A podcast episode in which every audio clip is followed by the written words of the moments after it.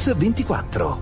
La storia. Avevo un figlio, Valerio, che riempiva la nostra vita e me lo hanno ammazzato. È caduto sul divano in quell'angolo. Aveva la testa dove adesso c'è quel gattino di pezza. Sono stati i fascisti, forse per vendetta perché Valerio faceva parte di autonomia, o forse per paura. Valerio era un loro nemico giurato, stava raccogliendo un dossier sui fascisti del quartiere, chissà. Ma da quel giorno viviamo con uno scopo, scoprire la verità su nostro figlio, dare un nome ai tre assassini che ce lo hanno ucciso davanti agli occhi.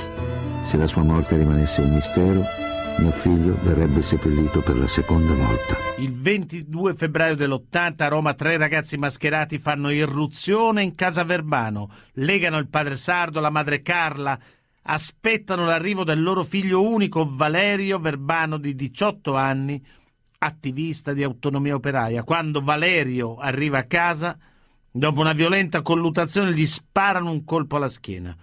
Quella che raccontiamo oggi a Mix 24 è la storia dell'omicidio di Valerio Verbano, che è uno dei grandi enigmi degli anni di piombo. Un assassinio dalle mille ipotesi che apre degli squarci improvvisi su anni inquieti. Rivendicato sia da destra che da sinistra, tutt'oggi rimane insoluto, un vero e proprio giallo, come spiega il magistrato Giancarlo Capaldo. Sono stati pentiti, i pentiti di destra e anche i pentiti di sinistra, che hanno cercato di ricostruire le dinamiche che avvenivano in quegli anni e anche gli omicidi che avvenivano negli anni. Alcuni omicidi soltanto non hanno trovato una paternità, malgrado le numerose confessioni rese da moltissime persone. Uno dei pochissimi tra questi è quello di Valerio Verbano. Un paio di occhiali da sole, un bottone, la registrazione di una telefonata di rivendicazione è quello che resta all'ufficio corpi di reato del Tribunale di Roma di uno degli omicidi più efferati e misteriosi degli anni di piombo nella capitale. La morte di Valerio Verbano. Quasi tutti gli elementi di prova sono stati distrutti nel 1989, quando la magistratura ha chiuso l'inchiesta per mancanza di indizi. Altri, invece, sembrano essere scomparsi nel nulla. Ad esempio, la pistola con silenziatore abbandonata dagli assassini in fuga. Succede tutto a Roma, il 22 febbraio 1980. Tre uomini armati a volto coperto fanno irruzione in un appartamento al quarto piano di via Montebianco 114. Legano e imbavagliano Sardo e Carla Verbano, poi iniziano a perquisire la casa. In realtà il loro obiettivo è il figlio della coppia, Valerio, 18 anni, militante di autonomia operaia che in quel momento è ancora a scuola. Gli assassini lo aspettano per quasi un'ora. Ai genitori dicono di voler fare solo delle domande a Valerio. Vogliono sapere dei nomi. Nella fuga gli assassini dimenticano un altro oggetto a cui tuttavia gli inquirenti sembrano non dare alcuna importanza. Un guinzaglio per cani, con un collare di cuoio legato con una catena d'acciaio. Ma perché un guinzaglio? Come intendevano usarlo gli assassini di Valerio Verbano? Un'altra domanda senza risposta di un omicidio insoluto. Senza nome infatti restano a tutt'oggi gli assassini, di due dei quali resta solo un identikit. Lo stesso giorno dell'omicidio arrivano due rivendicazioni. La prima è un'organizzazione di sinistra, i gruppi proletari armati, che afferma di aver ucciso Verbano per punire una spia, un delatore. La seconda è dei nuclei rivoluzionari armati, avanguardia di fuoco, la sigla di punta dell'estrema destra.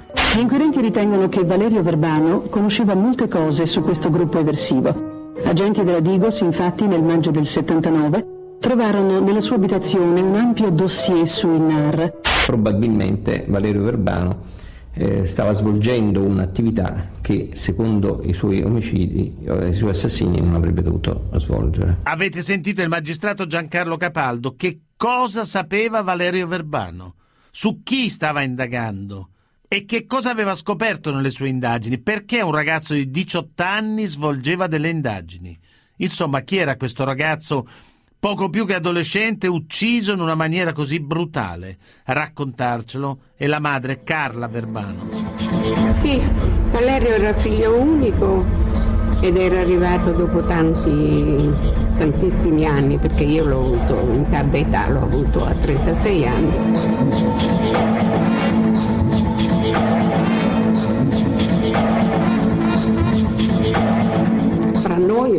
Segreti c'erano, c'erano quelli che lui si interessava di politica e noi non sapevamo. Il rapporto qui in casa era tranquillo, lui studiava, andava fuori, andava a spasso, un ragazzo normale, aveva una ragazza che aveva, allora Valerio aveva 16 anni e lei ne aveva 14.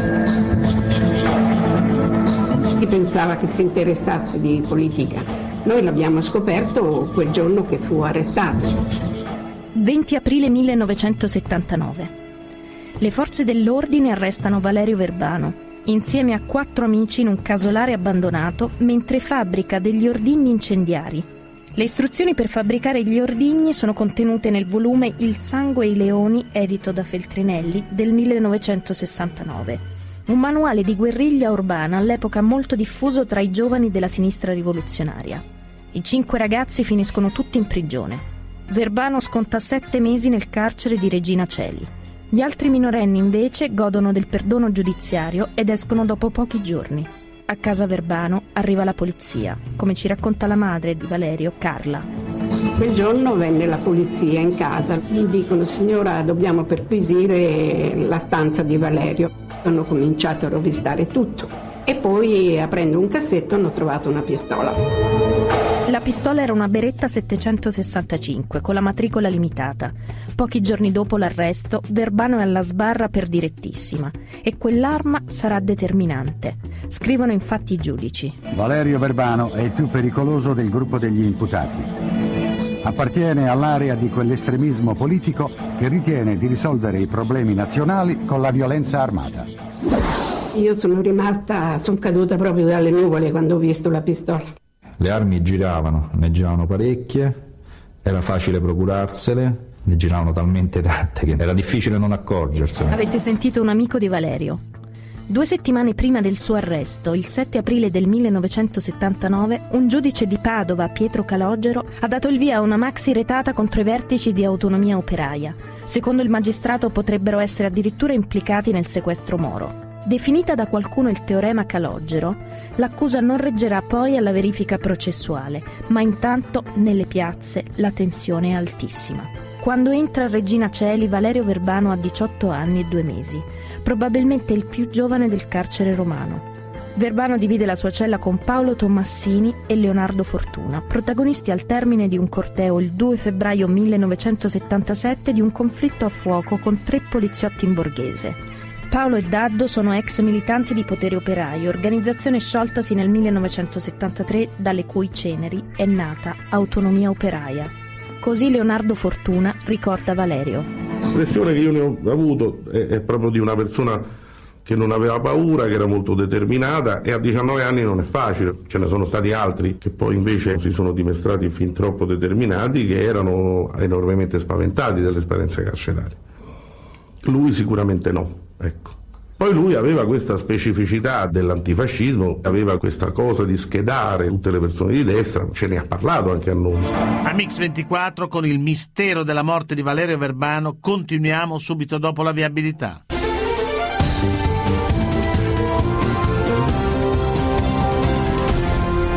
Mix 24, la storia. Bentornati su Mix24. Oggi raccontiamo uno degli omicidi più misteriosi degli anni di piombo, l'omicidio del diciottenne Valerio Verbano. Nella stanza da letto di Valerio, dunque, gli inquirenti trovano un'enorme quantità di materiale, un vero e proprio archivio con centinaia di nomi, abitudini, luoghi di ritrovo della destra armata e di semplici militanti missini una sorta di organigramma della destra a Roma, il frutto di due anni di controinformazione, un lavoro iniziato nel 77 quando Valerio ha soli 16 anni. Noi se venimmo a stare qui nel 1968, Valerio aveva 7 anni. Aveva fatto le medie alla Settembrini dove c'è Giulio Cesare che è un liceo di destra e infatti fatte le tre medie cambiò, non volle fare il liceo lì e volle andare all'Archimede, scelse l'Archimede perché era di sinistra. Avete sentito Carla Verbano, madre di Valerio. La militanza politica di suo figlio inizia nel 1975 nel liceo scientifico Archimede, sezione D. Nel suo diario ci sono le tracce dell'inizio del suo percorso politico, scandito dall'intensificarsi di termini come collettivo, assemblea, sciopero, corteo, una militanza attiva che non esclude lo scontro fisico. Verbano annota tutto con precisione. Molti appunti sono corredati da disegni, i celerini sono due soldatini con casco, scudo e manganello. Il collettivo è rappresentato da un cerchio di sedie su cui siedono i ragazzi. Fuori dal cerchio, la cattedra dell'insegnante e poi il disegno di moto.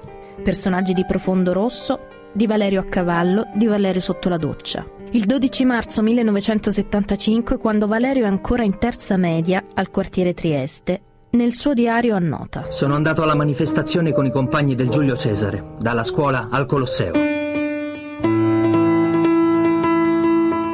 È la prima manifestazione di cui scrive. Valerio va in palestra e annota tutte le date delle gare. Ha iniziato a fare judo a otto anni e karate due anni più tardi. E poi ci sono i Beatles, i Pink Floyd e naturalmente la Roma, una vera e propria fissazione, come ricorda l'amico Marco Lucentini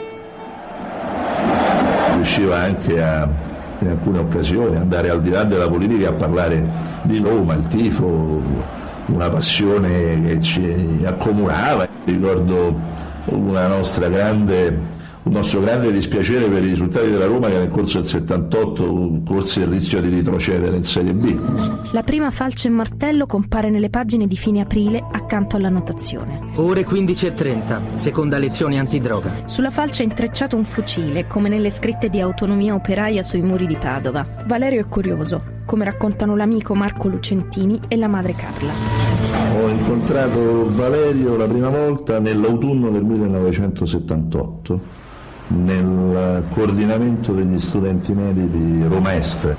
Valerio era una persona che si impegnava al pari di altre centinaia o migliaia di studenti e quindi con senso critico nei confronti delle istituzioni interveniva, partecipava, eh, si informava, volantinava, leggeva.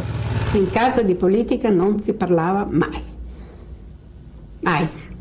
Mio marito era di sinistra, era iscritto al partito, partito, Comunista, faceva parte della CGL. Erano solo contrari per le partite perché mio figlio era della Roma e, e mio marito era della Lazio. Di politica non si parlava mai. In alcuni istituti si sono svolte assemblee. Ci sono stati incidenti isolati, qualche macchina è stata bruciata. Nelle immagini vediamo come è ridotta la 127 del preside dell'istituto Archimede. La situazione di violenza continua e di fermento politico molto attivo. È in questo clima che Valerio e il suo gruppo operano, come raccontano un suo amico e la madre. Il gruppo di Valerio era un gruppetto creato proprio da Valerio, in cui c'erano persone dai 15 ai 17 anni ed era il collettivo autonomo Archimede. A un certo punto abbiamo iniziato più che altro a, diciamo, a specializzarci sulla controinformazione quindi raccogliere informazioni sui movimenti dell'estrema destra a Roma. Tra l'altro Valerio era appassionato di fotografia e quindi era adatto a questo scopo. Mio marito gli regalò la macchina fotografica, gli regalò l'ingranditore, quello per stampare, sviluppare, perché aveva capito che a lui piaceva fare le fotografie. Gli aveva anche detto che lui da grande voleva fare il giornalista. Un ragazzo di talento e di temperamento, ma anche per certi versi un giovane adulto cresciuto troppo in fretta. E del resto la Roma di quegli anni è una città dura, una città violenta, dove ogni giorno nei diversi quartieri si affrontano ragazzi di destra e di sinistra, armati fino ai denti e pronti allo scontro. Sono due i quartieri di Roma intorno ai quali ruota questa storia. Monte Sacro, zona rossa per eccellenza, e Trieste, roccaforte dei giovani fascisti di terza posizione. Nel mezzo, a segnare una divisione ideologica e geografica, scorre un piccolo fiume, l'Aniene. All'interno di questi confini, dal 1976 all'83, si consumano ben nove omicidi a sfondo politico. Vittorio Corsio, Stefano Cecchetti, Francesco Cecchin, Valerio Verbano, Angelo Mancia, Franco Evangelista, Mario Amato, Luca Perucci, Paolo Di Nella, Sentiamo un esponente di terza posizione in quegli anni, Marco De Angelis. Il magistrato Vittorio Corso ha fornito politico ordine nuovo.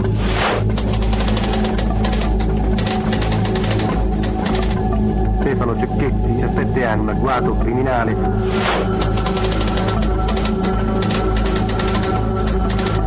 Francesco Cecchini, che di Messino era precipitato da molti punti oscuri.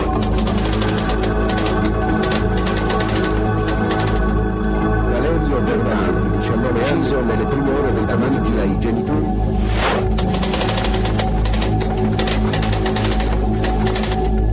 Angelo Mancia, 27 anni, con compagni organizzati in volante rossa.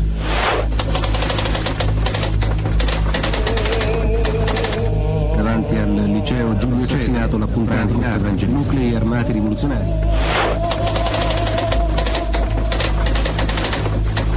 Mario Amato, sostituto stamattina Viale Ionio, alla fermata dell'auto con un colpo di pistola.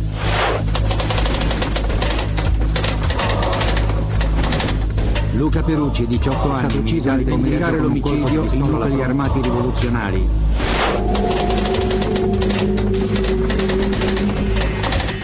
Paolo Di Nella aveva 20 anni, una settimana di coma, colpiscono la testa e militante del fronte della gioventù. 77-78 sono state fatte saltare decine di sezioni del movimento sociale e dall'altra parte anche gli estremisti di destra si sono accaniti contro le sezioni del PC o magari di democrazia proletaria o di lotta continua.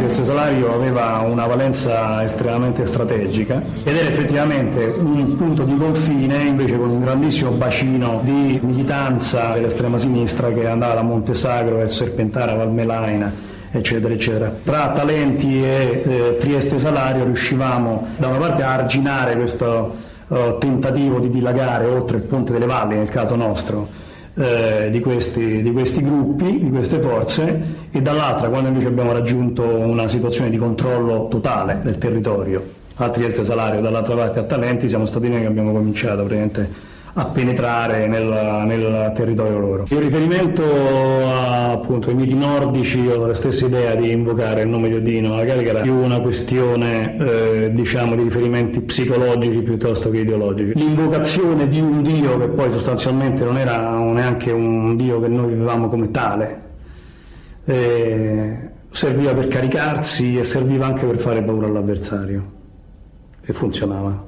Molti di noi quando questa esperienza cominciava avevano 16-17 anni, forse alcuni di meno, alcuni poco di più, e ritenevamo di poterci strutturare come un movimento politico, cioè andare al di fuori delle scuole e cercare di fare qualcosa d'altro. Ed è così che nacque terza posizione. Terza posizione era già di per sé il nome, bene o male, una sorta di manifesto programmatico. La formazione che facevamo noi era sui testi di Evola principalmente, e l'unico testo veramente politico che noi avevamo adottato era la disintegrazione del sistema di Giorgio Freda, Franco Giorgio Freda. A un certo punto ci si era reso conto che c'era la necessità di avere la disponibilità eventuale di armi nel caso che effettivamente noi fossimo attaccati con armi da fuoco. Queste armi si trovarono per lo più in prestito, però i rapporti con questi che eventualmente ce le avrebbero prestate erano demandati a pochissime persone. Il movimento studentesco e le organizzazioni di sinistra vogliono costruire una loro società, diversa. Sentiamo ancora Marco Lucentini e Leonardo Fortuna, membro dei comitati comunisti.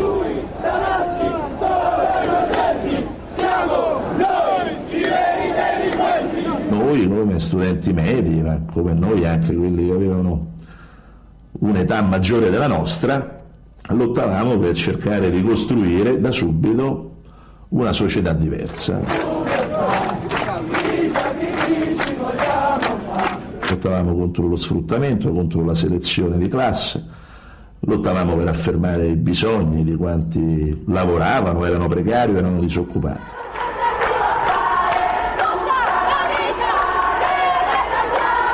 L'entusiasmo che ho provato in quegli anni rispetto alla possibilità effettivamente di esprimere un mondo diverso era determinata dal fatto che eravamo tantissimi, dovunque riconoscevi dei tuoi simili, che avevano più o meno tutti lo stesso obiettivo.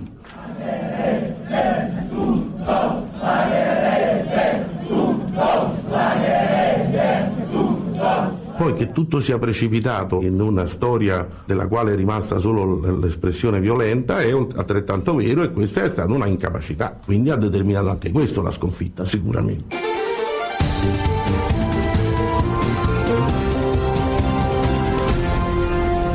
Mix 24, la storia.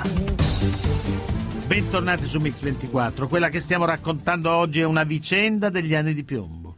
È una storia parallela a quella del terrorismo delle Brigate Rosse di prima linea, che semina ugualmente le strade di morti di ragazzi di destra e di sinistra, di solito poco più che adolescenti. È in questo clima che il 22 febbraio dell'80 viene ucciso Valerio Verbano, e questo è il racconto di quel giorno dell'amico Marco Lucentini e della madre Carla. Pochi giorni prima l'omicidio ricordo che lo accompagnammo a casa, scherzando, ridendo quasi, disse di aver trovato forzata la serratura del portone e disse forse qualcuno mi vuole bruciare la porta di casa. Immagino che non avesse alcun tipo di preoccupazione per la sua incolumità in quel momento. Fu una battuta che fece.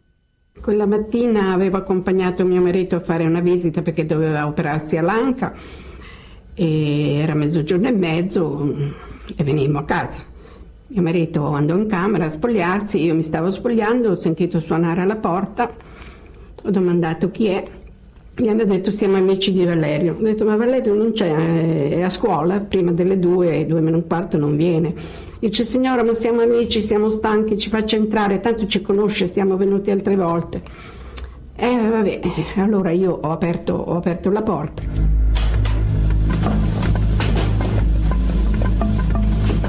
Come ho aperto la porta ho visto tre ombre.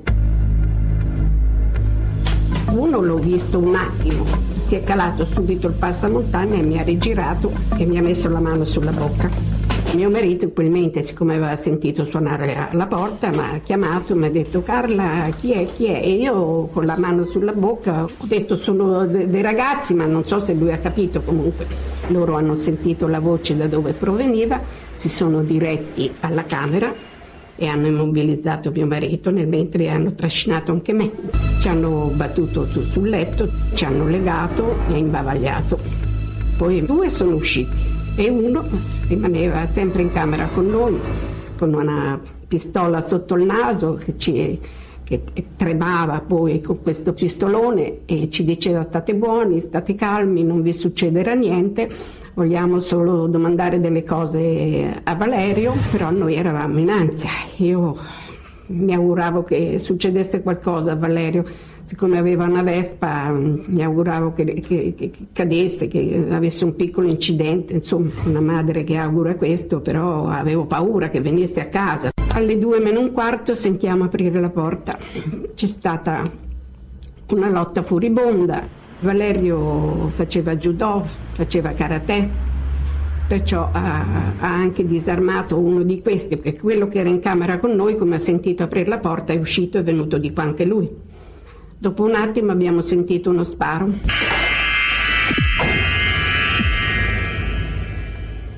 Valerio scappava da lì per venire di qua, siccome c'è la terrazza, forse voleva uscire sul balcone. Invece ha preso il colpo nella schiena. Abbiamo sentito gridare aiuto mamma, mamma aiuto. E quando io sono arrivata lì che poi mi hanno slegato, sono corsa sul divano perché è morto lì dove c'è quel gattino sul divano, aveva il sangue che usciva dalla bocca. Eh, quando il sangue esce dalla bocca ho capito subito che era, ho avuto un'emorragia. Infatti è arrivato dalla, dalla, dall'autopsia il risultato, dal policlinico, insomma il risultato che è arrivato cadavere, c'era scritto. È morto, è morto così. Gli ultimi rantoli li avrà dati in, in, in ambulanza. La morte di Valerio Verbano provoca nuovi scontri e nuove violenze. Anche questo è un rituale di quegli anni. Ma intanto le forze dell'ordine e gli inquirenti si mettono subito al lavoro per cercare di capire chi ha ucciso Valerio. L'indagine sembra partire con il piede giusto. Qualcuno sembra aver visto qualcosa come racconta la madre Carla. Saliva un signore che stava al, pal- al, piano di sopra e ha visto questi tre ragazzi, è entrato dentro e, e ha detto io li ho visti. Nel frattempo è arrivata la polizia. E questo signore eh, so che ha fatto l'identikit di questi ragazzi. Questo signore disse che aveva visto Valerio il giorno prima o il giorno prima ancora parlare con questi tre ragazzi qui sotto perché adesso c'è un ristorante. Prima c'era una sala da biliardo una, una bisca che giocavano a carte. Valerio andava qualche volta con alcuni suoi amici a giocare giù a biliardo. E questo signore disse che l'aveva visto parlare con loro. Però io non so chi, chi fossero poi questo signore ha telefonato a mio marito e gli ha detto scusa ma io ho dovuto ritrattare, io ho un figlio, sono stata minacciata, ho paura.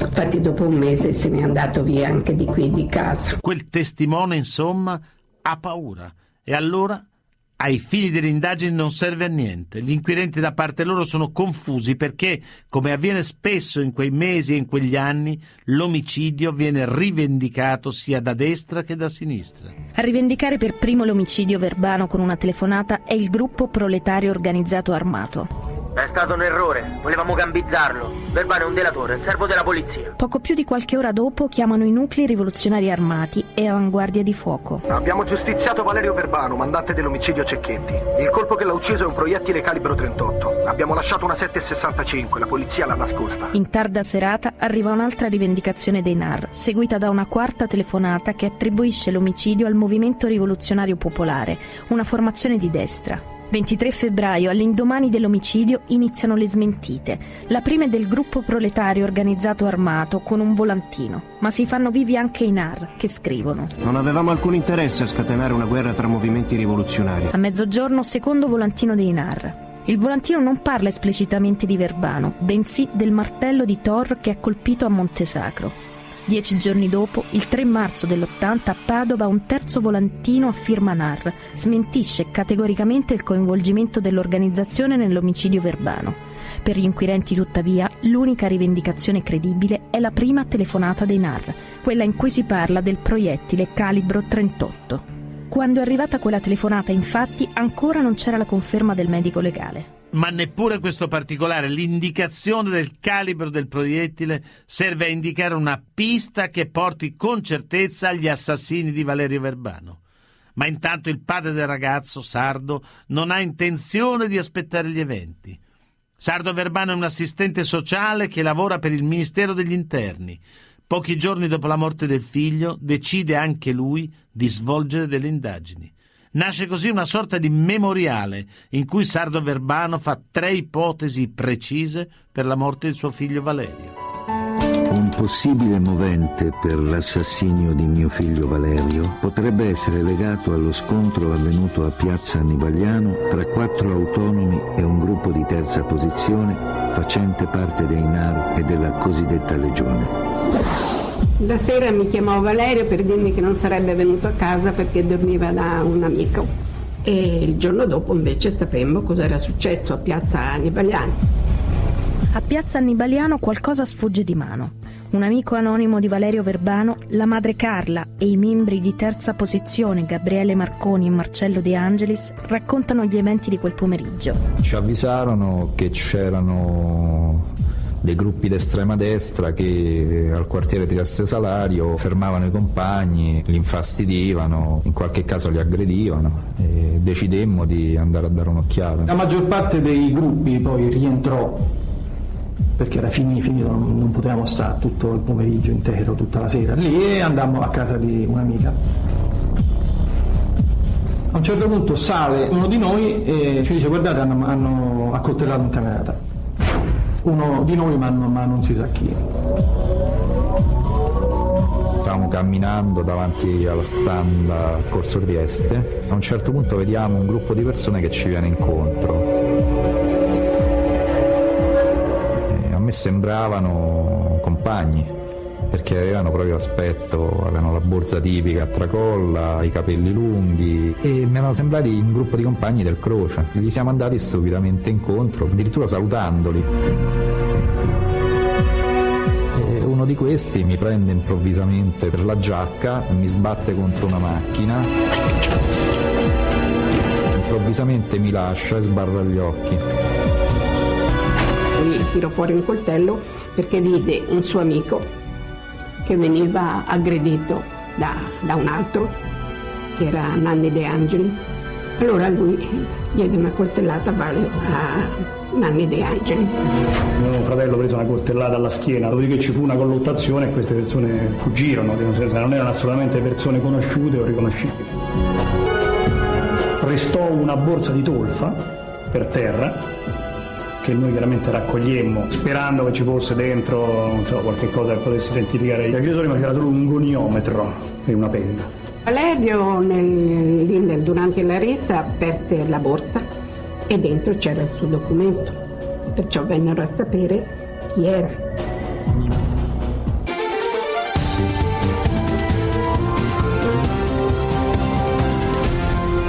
Mix 24, la storia.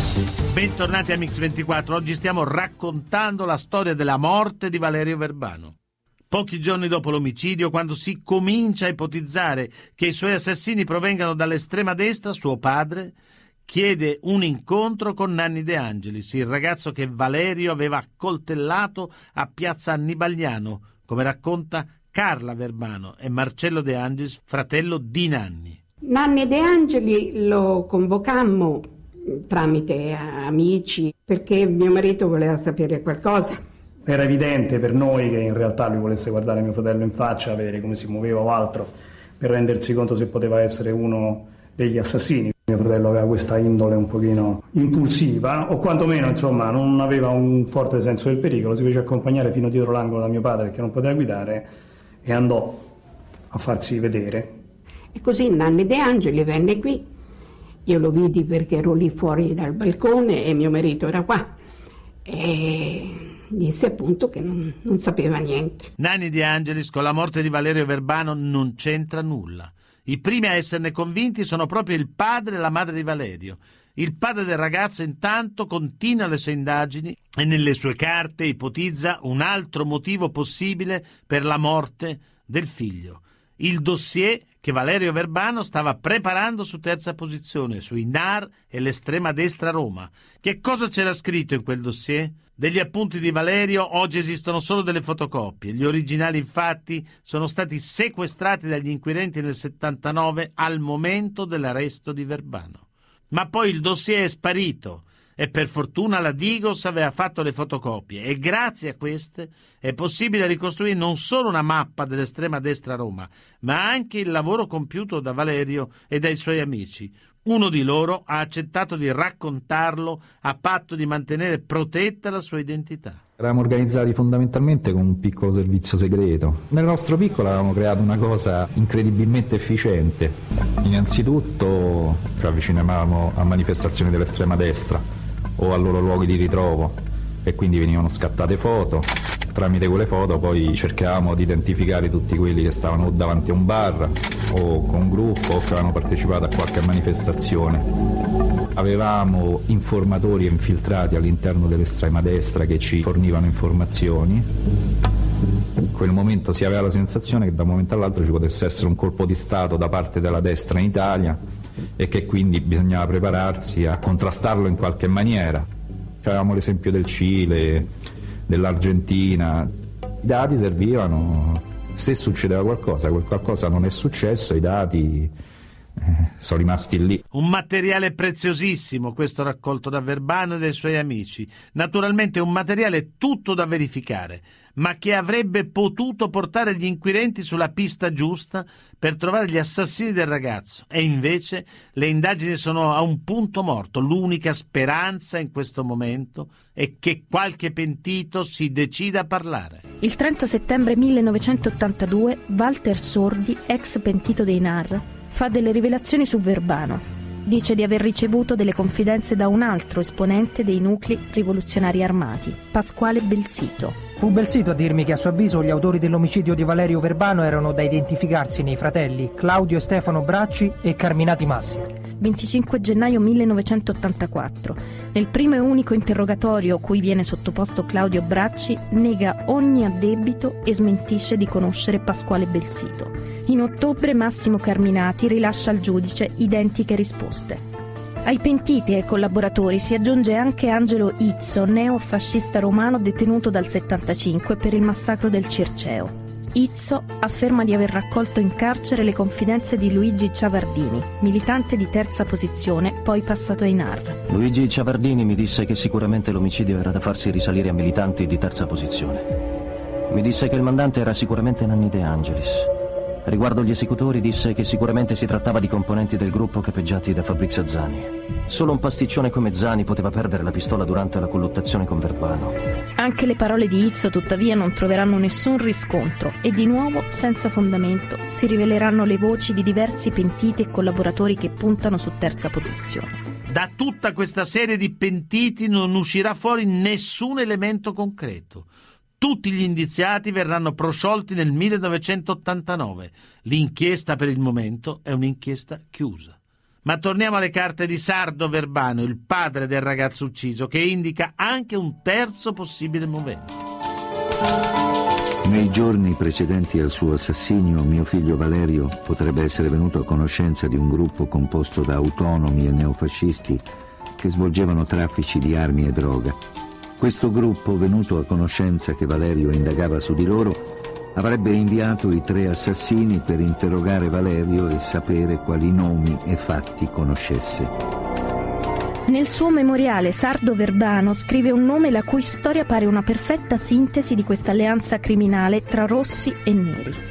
Si tratta di Marco Guerra, che Sardo Verbano definisce un informatore di Valerio. Sentito dal giudice il 23 maggio 1987, Marco Guerra dichiara: All'epoca dell'omicidio Verbano facevo parte di un gruppo di giovani che si riconoscevano nel movimento comunista rivoluzionario. Fino al 1978 avevo militato nella destra extraparlamentare e più precisamente in un gruppo autonomo che propugnava idee di destra. Poiché a un certo punto non ci riconoscevamo più nel programma portato avanti nella destra, confluimmo nel movimento comunista rivoluzionario. Eppure a oggi non c'è alcuna certezza che l'omicidio verbano sia opera di un gruppo misto rosso e nero, unitosi per eliminare un ragazzo troppo curioso che forse aveva scoperto troppo. E del resto questa terza ipotesi, formulata dal padre, non è mai stata presa in considerazione dagli inquirenti. Ma anche la madre di Valerio non si arrende. Rimasta sola dopo la morte del marito, ha deciso di scrivere all'ultimo irriducibile dei NAR, Pasquale Belsito, arrestato soltanto nel 2001 per chiedergli aiuto. Durante questi anni non ho mai perso la speranza di poter conoscere la verità sull'omicidio di mio figlio. Mi rivolgo a lei, Pasquale Belsito, perché ha conosciuto e frequentato gli ambienti di estrema destra, NAR, terza posizione. Chi meglio di lei conosce la storia di quel particolare momento? Spero che lei sappia qualcosa e che abbia voglia di raccontarla a una madre in cerca della verità. Non voglio vendetta, voglio solo giustizia, quella che è stata negata fino ad ora dal silenzio assordante che ha coperto l'assassino di mio figlio. Credo che la decisione di raccontare le cose che sa potrebbe portare sollievo anche a lei.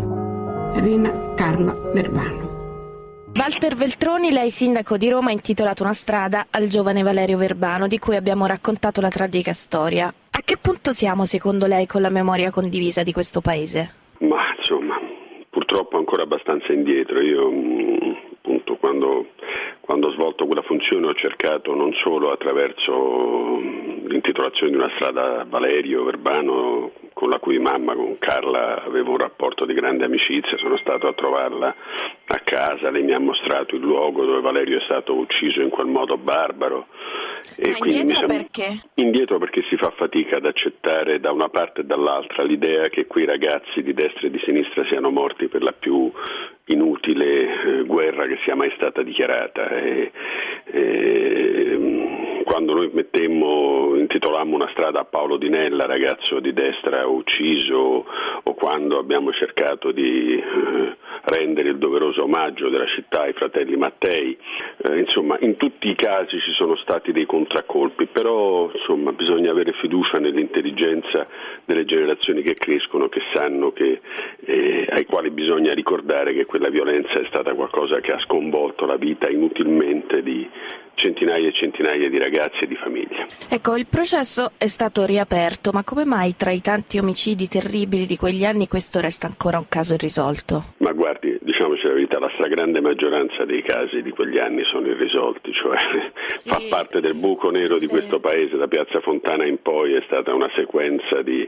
di, di cose non chiarite, tanto è vero che ha visto su Brescia siamo al decimo processo, insomma, e, e purtroppo quella è stata un, una pagina di storia molto inquietante, l'omicidio di Valerio lo è altrettanto perché non si è mai capito bene la genesi di quell'omicidio, che, che, caratteristiche abbia avuto, sono stati dei professionisti a farlo perché le modalità sono delle modalità da, da esecutori di mestiere, diciamo, no? l'idea di entrare dentro casa, di legare il padre e la madre, di aspettare Valerio, di fare la consultazione con Valerio, di sparargli alla schiena, sono tutte cose che fanno parte di, appunto, del, del, del mestiere degli assassini, insomma, che in quei tempi era un mestiere molto diffuso, ecco, a proposito anche di chi ha nostalgie di, per quei tempi lì. Insomma. Ma lei si è fatto un'idea di chi è stato poi a uccidere Valerio, se i rossi o i neri? Ma guardi, no, non mi sono fatto un'idea, non capisco bene perché dovrebbero essere stati diciamo, i, suoi, i, suoi, compagni,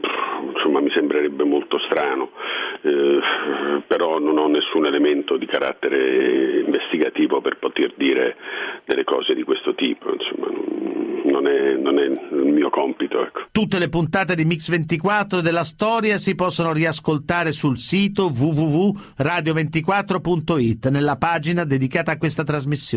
Ringrazio Alessandro Longoni, Antonella Migliaccio, Rachele Bonanni e il mitico stagista Manuel Guerrini in redazione, Alessandro Chiappini e Valerio Rocchetti in regia. A domani.